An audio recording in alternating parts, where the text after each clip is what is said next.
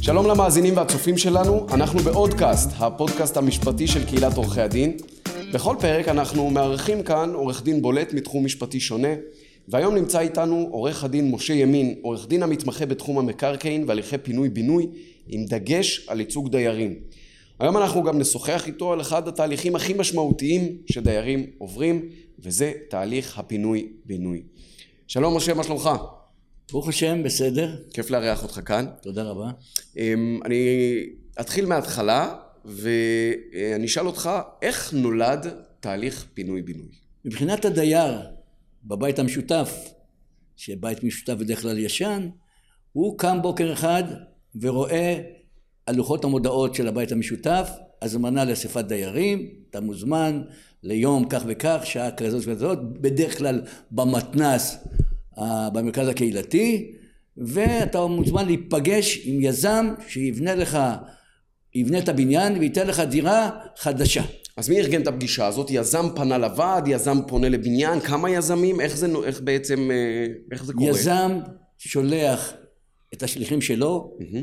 ומנסה להחתים את הדיירים מראש ואז יש לו גרעין של כמה שחתמו. Mm-hmm. והגרעין הזה הוא שואף שיהיה הנציגות של הדיירים. אז זה, זה יכול, היוזמה לפינוי בינוי יכולה לבוא גם מהצד של הדיירים וגם מהצד של היזם או שברוב המקרים זה בא מהצד של היזם? עד היום ברוב המקרים זה בא מהצד של היזם אבל הולכים ומתפתחים המקרים שבהם הדיירים הם היזמים וזה מה שצריך להיות. יפה, למה אתה אומר את זה? תסביר. כי אז אתה יודע מה הסחורה שיש לך, אותן זכויות הבנייה שלמעשה מהווים את הנכס שלך לעשות איתו סחורה עם היזם, אתה מביא בעלי מקצוע, אתה מתחיל עם עורך דין. עם עורך דין שאתה יודע שהוא יהיה מחויב מבחינת נאמנות רק לך בתור דייר. זאת, זאת, זאת נקודה מאוד חשובה. קודם כל, איך אני, איך כל הדיירים מתאגדים ומסכימים? כי אני מניח שבשלב הזה שחושבים על פינוי בינוי, כל אחד כבר מתחיל לחשוב שהוא על הדירה הקטנה שלו כבר מוסיף בריכה ומגרש טניס. כל אחד ירצה את המשהו שלו. ודבר שני, איך אנחנו מוצאים עורך דין שהוא באמת ייצג אותנו נאמנה? מבחינת הדיירים המעורבים, mm-hmm. בדרך כלל בתוך בניין שלושה ארבעה דיירים כאלה, הם ירצו לבחור את עורכי הדין. והם מציעים, כל אחד מציע עורך דין אחד או שניים, ואז הם מחליטים ביניהם ללכת כי הם מעוניינים, הם הגרעין המסחרי, המניע, המניע היזמי מתוך הדיירים. הם בסופו של דבר יובילו לכך שייבחר עורך דין שמייצג את הדיירים מבחינת נקודת הראות של אותם דיירים שיוזמים. ואז מצטרף עורך הדין לדיירים לישיבה ראשונה עם הצוות הגרעיני הזה ואומר חבר'ה מה עושים? מה אני מציע בתור עורך דין לעשות? אני מציע להתארגן כדי לגבש את העמדה שלנו מה אנחנו רוצים מהיזם לא שהיזם יגיד מה מגיע לנו זאת אומרת אתה בתור שלב ראשון בתור עורך דין שאתה מגיע למקרים כאלה אתה קודם כל צריך לאגד את הדיירים סביבך ולתת לגרום להם לסמוך עליך נכון? לארגן אותם לארגן אותם ולהגיד חבר'ה תבחרו או בחרתם עורך דין שלא מייצג יזמים בעיקרון כדי לא להיות בניגוד אינטרסים זה מאוד משמעותי זאת אומרת אתה אישית לא מייצג אף פעם יזמים. לא. אז הסיכוי ש, אה, שלך יהיה ניגוד אינטרסים הוא כמעט אפסי, נכון? כי, כי מעולם לא ייצגת יזמים. נכון, אני אתן לך דוגמה. כן. פנו אליי דיירים של בניין, אמיתי, מעכשיו. פנו אליי דיירים של בניין, שמונה מתוך שנים עשר, זה לא מספיק, אבל שמונה מתוך שנים עשר, יש כמה בניינים, ואמרו לי, אנחנו מעוניינים שתייצג אותנו. שאלתי, מה קרה? היזם שפנה אלינו אמר אם אתם לוקחים את עורך דין ימין אתם מחוץ לפרויקט. הם אמרו אה ככה? אנחנו רוצים רק אותו. זאת אומרת כן. זה סימן שאתה לא באינטרסים של היזם. כן. כי אתה הולך להתמקח. אתה הולך להתמקח ואתה צריך להציג את הדיירים והיזם ירצה כמה שיותר להקל על עצמו נכון? או נכון. להרוויח יותר. זה טבעי אין לי תלונות ליזם. יש לי תלונה למי שייקח את עורך הדין של היזם או שהומלץ על ידי היזם כעורך דין שלו. כי אז הוא מכניס את העורך דין הזה לניגודי אינטרסים. כי אז גם עורך הדין שבחר לייצג את היזם על פי המלצת, את הדיירים על פי המלצת היזם, הוא מספח את עצמו בצורה מפחידה. כי יכול להתעורר איזשהו יום אחד דייר להגיד, למה דרשת רק ככה עבורנו? רשלנות מקצועית וכן הלאה וכן הלאה, והתביעות יכולות להיות גדולות. אז אתה אומר לא, אני לקחתי שמאי, הכנתי דוח אפס, אני יודע מה לדרוש, אני רוצה לעשות את העסקה, אני לא רוצה להביא את הדיירים, אני אעשה את היזמים, אני אעשה מכרז בין יזמים, אני אזמין הצעות מיזמים עם נייר עמדה שאומר זה מה אנחנו רוצים כמינימום וזה נובע מדוח אפס שהכנו אנחנו כדיירים לגבי מה הולך להיות פה אנחנו יודעים מה קורה פה זאת אומרת, אתה בעצם עכשיו בונה, או לפני בכלל שמגיעים ליזם, בונה תהליך שלם שמראה לדיירים מה טוב בשבילם, על מה אפשר להתמקח. בהחלט. ואם עורך דין בא ישר עם יזם, אז, אז כבר הכל מוכתב מראש, וזה לא, וזה לא מייצג את הדיירים נאמנה. ואני בא כעורך דין. כעורך דין, גם אם דייר חתם לצד השני, לעורך דין שמומלץ לצד, לצד השני, על פי כללי האתיקה, אתה יכול להשתחרר מייצוג על ידי עורך דין. אני לא רוצה. חתמתי לך, אני לא רוצה, אני רוצה את העורך דין שלי, שייצג אותי. גם אם לא יבטל את ההסכם עם הזה, אני רוצה, עם היזם, אותו הסכם מקדמי, mm-hmm. יש היום יזם שמסתובב ומחתים אה, די, דיירים, עוד אין תב"ע, תוכנית בניין עיר, שתאפשר את הפינוי בינוי, הוא כבר הוא מחתים. כבר מחתים. איך אפשר? אתה לא יכול לעשות דוח לדעת מה זכויות הבנייה, כי היזם בונה על זכויות הבנייה בצדק, הוא רוצה לדעת כמה יישאר לו אה, דירות ועושה את הערכה שלו כמה הוא ירוויח מכל העניין הזה. צריך להרוויח, דייר, אה, יזם צריך להרוויח. האם יש גם סכנה שיבוא יזם ועורך דין שהם מכירים אחד את השני ויש סיכוי שלא עשו על היזם את הבדיקות המתאימות ויום אחד הוא יכול לקרוס, ליפול כלכלית ולהשאיר את הפרויקט ככה? יש סיכוי כזה? טעויות של עורכי דין תמיד יכולות להיות. היתרון בלקחת עורך דין ולא לקחת מארגן אחר זה החשיפה של עורך דין מבחינת אחריות. האחריות שקבע בית המשפט העליון על עורכי דין היא אינסופית. אתה בתור עורך דין, יש פסיקה שאומרת, אתה בתור עורך דין צריך לדעת אם דירה מסוימת נבנתה בהיתר בנייה. אני למדתי תכנון ובנייה באוניברסיטה, לא, לא היה קורס כזה בכלל לקרוא תוכניות. ומסתבר שהיו ערים מיוחדות בארץ שמהנדסי העיר נתנו זכויות ליזם לבנות עוד קומה בנה עוד קומה ובזמנו לא היה צריך את אישור הוועדה המקומית לרישום בטאבו של בית משותף ורשמו את הבית המשותף יש דירה יש נסח אין היתר בית המשפט אמר אתה עורך דין אתה חייב לבדוק אתה חייב לבדוק הכל לכן יש יתרון עצום בלקחת כמארגן את עורך הדין. מלכתחילה יש לך אחריות כבדה מאוד של עורך הדין. הוא משלם המון על האחריות המקצועית שלו, והוא שואף לא לטעות.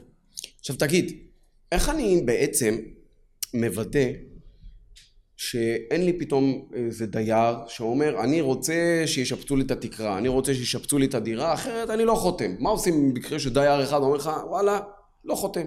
אתה לא מתעסק איתו בשלב הראשון, אתה אוסף את הרוב המינימלי שצריך כדי להתארגן, כי יש לך אה, רוב מינימלי, דייר שאתה מבין שהוא הולך למרות העבודה שעשית, המקצועית, שאומרת לקחתי בעל מקצוע, לא בתור עורך דין האשמתי את הזכויות שלך, לקחתי שמאי רציני, שאומר הזכויות שלך הם כאלה וכאלה, זה המתחם הסביר, ואתה רוצה לקבל יותר מכולם, לא תקבל.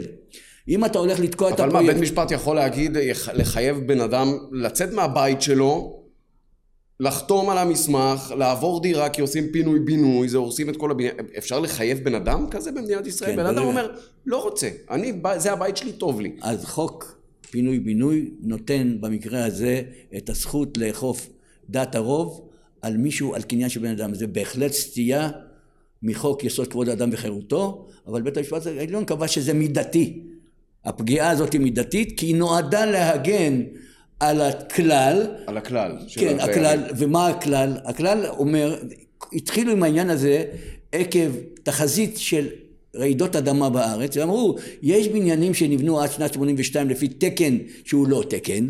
וזה מסוכן. ועלולים לקרוס, ולכן אנחנו ניתן לבניינים משנת 82 והלאה, שקיבלו רישוי משנת 82 והלאה, mm-hmm. את הזכות, משת, משנת 82 ואחורה, את הזכות להתארגן ולעשות פינוי בינוי, להרוס ולהקים בניין עם יסודות כמו שצריך לפי התקן החדש. ולכן, כאשר אתה הדייר בא ואומר, למרות העבודה שנעשתה על ידי הדיירים, לא על ידי מישהו אחר. אומר לך, אני, אם לא תשפצו לי עכשיו, אני רוצה ריצוף חדש, אם לא תעשו את זה, אני לא חותם. אז אתה אומר, אפשר להתגבר על זה. כן, הדיירים. הדיירים.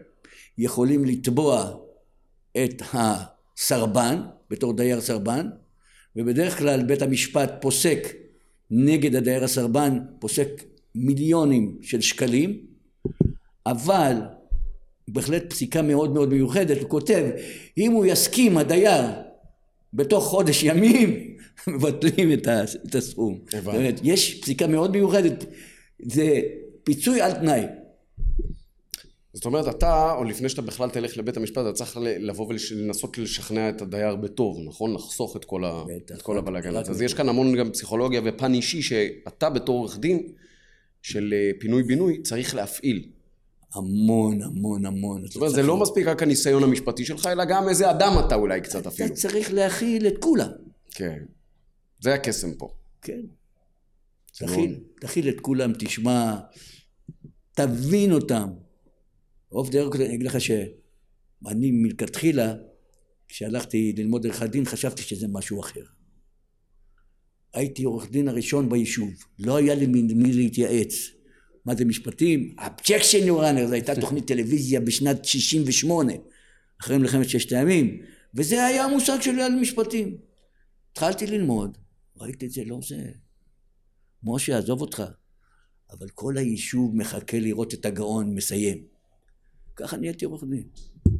סיפור מדהים. אז זה אומר ש, שידע משפטי זה בצד אחד, זה יפה שלמדת, אבל עדיין אתה צריך עכשיו להיות גם אה, מגשר, סוג של מגשר, של מפשר, וגם מצד שני גם לעמוד על הזכויות של הדיירים, נכון? בהחלט כן. זה ההתמחות שלי, לייצג את האזרח הקטן מול ההון והשלטון. יש הרבה עתירות שאני מגיש אה, נגד רשויות, כן? בדרך כלל אתה מייצג את הקטן, להגיד חבר'ה, עם כל הכוח שיש לכם, הוא מוגבל על ידי החוק. חוק יסוד כבוד האדם וחירותו אומר שצריך להגיד, להגן על אינטרסים, אז אני מגיד על האינטרסים האלה של הדיירים. אני מחויב לדיירים לפעול בנאמנות ובמסירות עד הסוף. אז בעצם אני חושב שמה שאני לוקח מכל השיחה הזאת זה שתהליך פינוי-בינוי זה תהליך מאוד משמעותי מבחינת הדיירים והתייעצות עם עורך דין כבר בשלבים הראשונים והבחירה של עורך דין נכון יכולה לחסוך המון המון המון כסף, זמן ואולי אפילו עוגמת נפש, נכון? בהחלט. למעשה אתה הופך את מי שעד היום לא יזם בדרך כלל כלום, הופך אותו ליזם קטן, עם יועצים מסביב, כן? הוא נכנס לעולם שהוא לא מכיר. בדרך כלל השכונות האלה הן שכונות עניות. או שקנו אותם זוגות צעירים בעבר ונשארו שם, mm-hmm. בדרך כלל בעוני, או שקנה אותם... זה פשוט בניינים ישנים שרוצים... נכון, להתקדם. להש... להשביח אותם, להתקדם. ובדרך כלל הדיירים עצמם, בלי העזרה הזאת של הממשלה שנתנה את זכויות הבנייה, לא יכלו להתקדם. אז בעצם הדבר הכי חשוב כאן, ברגע שמגיע תהליך כזה, פשוט תתייעצו. נכון?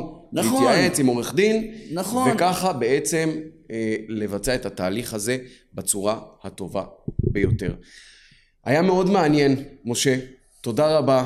תודה רבה, אה, עורך הדין משה ימין, עורך דין שמתמחה בתחום המקרקעין, הליכי פינוי-בינוי, עם דגש כמובן, ושמעתם, על ייצוג של דיירים.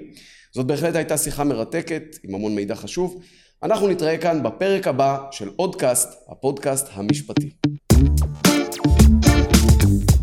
thank you